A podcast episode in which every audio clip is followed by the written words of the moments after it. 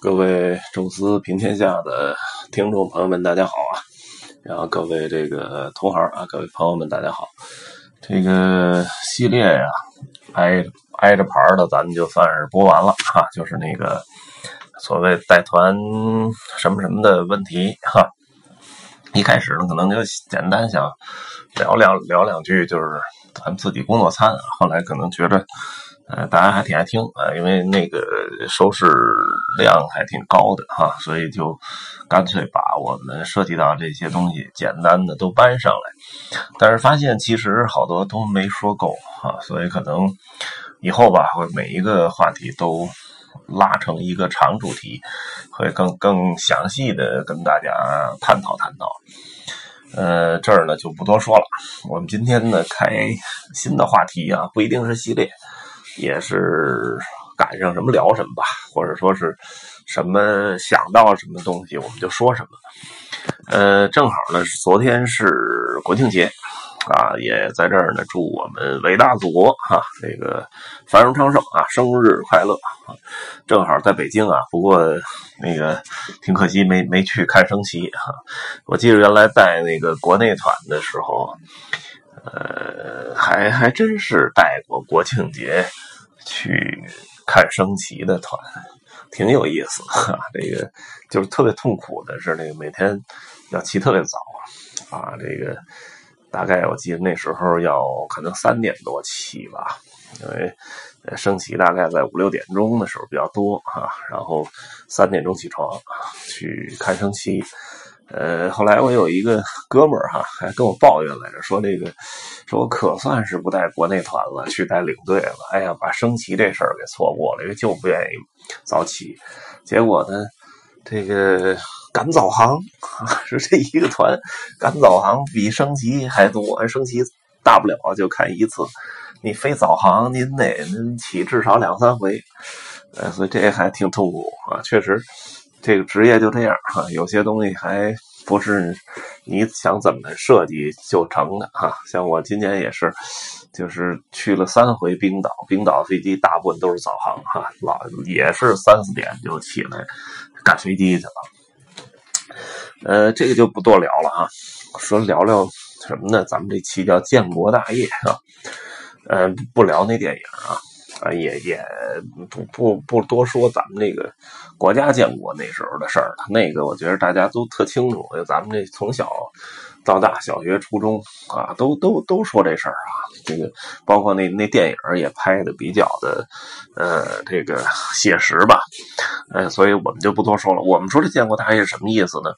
聊聊这个国家的形成吧，也是简单说两句哈。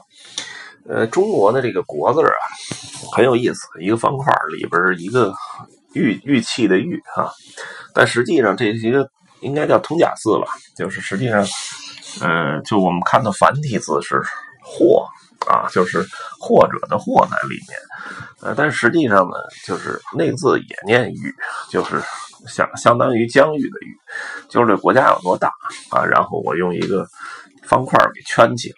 哎，就建一个城墙也好，建一个军事防防御工事也好啊，就是我占领那块地儿，然后我自己把它圈起来啊。那么实际上这就是一个部落的一开始的雏形。我们中国可能管部落叫国啊，所以一路就顺下来了。当然，最早的中国的，其实全世界都一样啊，各国各地都应该最早出现都是那些。啊部落生活啊，人是群居动物嘛，而且就是我们要协作，有部落了才会有协作，这个文明才会产生。哎，所以在中国呢，最早出现的什么炎帝、黄帝大战，呃，什么包括那个什么三皇五帝的禅位，实际上都应该是呃这个部落与部落之间的战争啊，结果强的部落战胜的部落吞并了小的部落。那么，直到到了，应该到了周朝，才会有这种叫所谓的封建制度。之前都应该是部落，或者是部落联盟啊。比如说，我看到商朝应该就是个部落联盟，周朝呢就是把整个的这个部落给呃打大一统之后，然后他又重新分封啊，姜子牙你去哪儿？山东啊，然后这个这个我们这个什么呃其他的这些跟我这个姓姬姓的哎这些王室。分封到是这个全国各地，然后同时呢，还可能还有一些其他的功勋的战将也分封一小块地儿，哎，那么中国就进入了叫封建社会。其实我们小学那个历史书上说，秦始皇开始叫封建社会，之前叫呃奴隶社会。我觉得这分法可能现在看都是错的，因为那个时候叫封建社会，因为你变成了一个。王，那么你把你下边的大臣和功勋的战将以及你的亲戚都分到呃这个你辖下的这个国家的各地去建设自己的封地，这个叫封建。啊。那中国的封建制度基本上到秦始皇那时候就已经被砍的差不多了啊，因为我们变成叫中央集权国家了。当然后边有反复啊，就是刘邦又又封了一次，但是又乱啊。然后又又又又那个，直到汉武帝的时候，就是又把它重新都归在一起啊。之后中国基本上除了战乱时代，基本上中央集权社会。那咱们再聊聊欧洲呢？欧洲其实早先也是一片的，哎，这个部落，希腊也是各个的城邦，哎，那么其他地区呢，腓尼基人啊，罗马建立的小部落，那慢慢的。也变成了一个大国，就是罗马帝国。那罗马帝国其实也是，呃，怎么说呢？呃，一开始还是那种就是有管辖，但后来基本也变成封建制了。哎，那么到后来罗马帝国崩溃了之后，那就更封建了哈，就是呃这些小国家，你能看到什么公爵啊、侯爵啊。欧洲的封建制一直延续到大概四五百年前才结束。中国的封建制可能到呃这个汉末就已经基本上没有了哈，都是中央集权了。而欧洲这时候进入了一个就是封建制的鼎盛时期，而欧洲的封建制还不稳定，呃，他还建立了一个神权神权制，而中国这边就中央集权制啊，国王是老大，所以。呃，挺少去，就是去参与这个宗教的问题，所以宗教一直在中国没什么太太大的政治地位。但欧洲不一样，因为封建制封的最后都非常小的一小块一小块的，那么有时候打仗也好，呃，继位也好，需要找一个就是更权威的人来见证这个事儿，或者说叫认证这个事儿吧。所以教皇加冕就变成了一个。呃，非常重要的仪式啊，那么这样宗教就把它推到一个非常高的一个地位，直到就是欧洲的黑暗的中世纪啊，几乎都是由宗教来统治各个国家一样。那么中国呢，中央集权制啊，一直延续到清朝，因为我们做的太好了，文人治国，然后这一套玩的太漂亮了哈。那么，但是欧洲呢，基本上，呃，就是因为宗教的。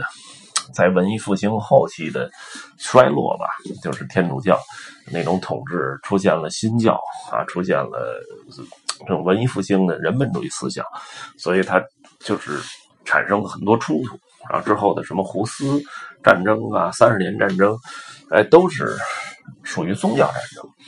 那宗教战争到三十年战争快结束的时候，签了一个就是。因为三十年战争主要是法国和瑞典，哎，跟那个呃当时的属于神圣罗马帝国哈，就是相当于德国、奥地利这块和西班牙，哎，这两这四个国家干仗，但是最后呢是法国和瑞典打赢了哈，那么签了一个条约叫威斯特法伦合约，那么其实呢就是什么像像那个什么规定了。当时的荷兰的独立啊，规定了什么瑞士的这个独立国家呀，呃，什么包括一系列的各种各样的条约吧。那么其实这被很多的欧洲历史学家认为是叫民族国家的开始，就是欧洲这时候已经进入一个现代的国家的一个准备期了。就是所谓民族国家，以一个民族为主体建立的一个国家。那么这时候没有宗教了，没有封建了。那么中国到民族国家，实际上是我们那个辛亥革命开始啊，有的这个所谓的中华民族啊，一开始叫五就就是四四族共治嘛，啊，满汉蒙藏，哎，四族共治啊，五族共和啊，加上这个这个呃回哈，那么。这边呢是就是欧洲这边呢叫呃就是建立自己民族的国家啊，所以才有后来后来这个什么普鲁士啊一统德国，意大利建立一个统一的意大利，全是这这这种民族国家的情节所带出来的。那么这个国家实际上呃就是真正的现在意义上的世界的大格局。呃，当然也有一些跨民族国家，比如美国啊，因为它是移民国家，呃，各个国家的民族的人移民到美国，建立了那国家。呃，因为那块儿就美国加拿大呀，这块包括南美啊，都是移民过去的人啊。那么非洲呢，基本上分成了特别多的小列、小小块啊，大块小块基本上都是以民族来分。欧洲更甭提了啊，法国基本都是法国人，呃，德国都是。都是日耳曼人啊，然后，哎，瑞典瑞典人啊，甚至各个国家都有自己语言啊。到亚洲也是啊，就是大概在二战之后吧，掀起的这一大片的那种就是民族国家独立，呃，尤其是亚非拉地区啊。所以，呃，我们其实算是还算比较早的，哎，所以就占了很大一块地儿哈。那么以中华民族。哎，为基础的哈，这么一个国家，但是后边陆陆续续的很多小国就出现了哈，那么形成了现在的一个国世界的格局啊，所以呃，大家有机会呃去呃这个德国啊，去法国，尤其是去瑞典啊，那么之前呢可以了解了解这个威斯特法伦合约和这个三十年战争啊，那么这个可能是。真正的国家，现代意义上国家建立的一个起点。那么这儿呢，今天呢就结合国庆节吧，跟大家聊聊这个现代意义上国家建立的一个过程。呃，简单的一个小的、小的知识点吧，也算自己我自己收集了一些材料哈。呃，我们以后会可能会多聊一些历史哈，当然也也会聊一些时事哈。呃。感谢大家的收听吧，那么我们下期呢接着聊。